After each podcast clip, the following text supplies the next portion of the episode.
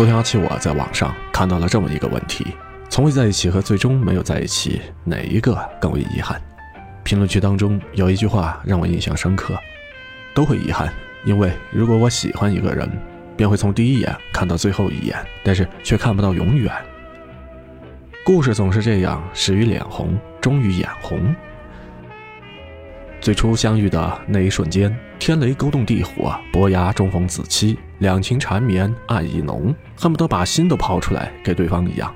说一生一世，说至死方休。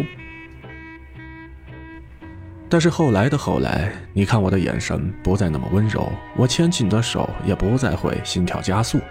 我们习惯了彼此的存在，但又好像说不出必须存在的理由。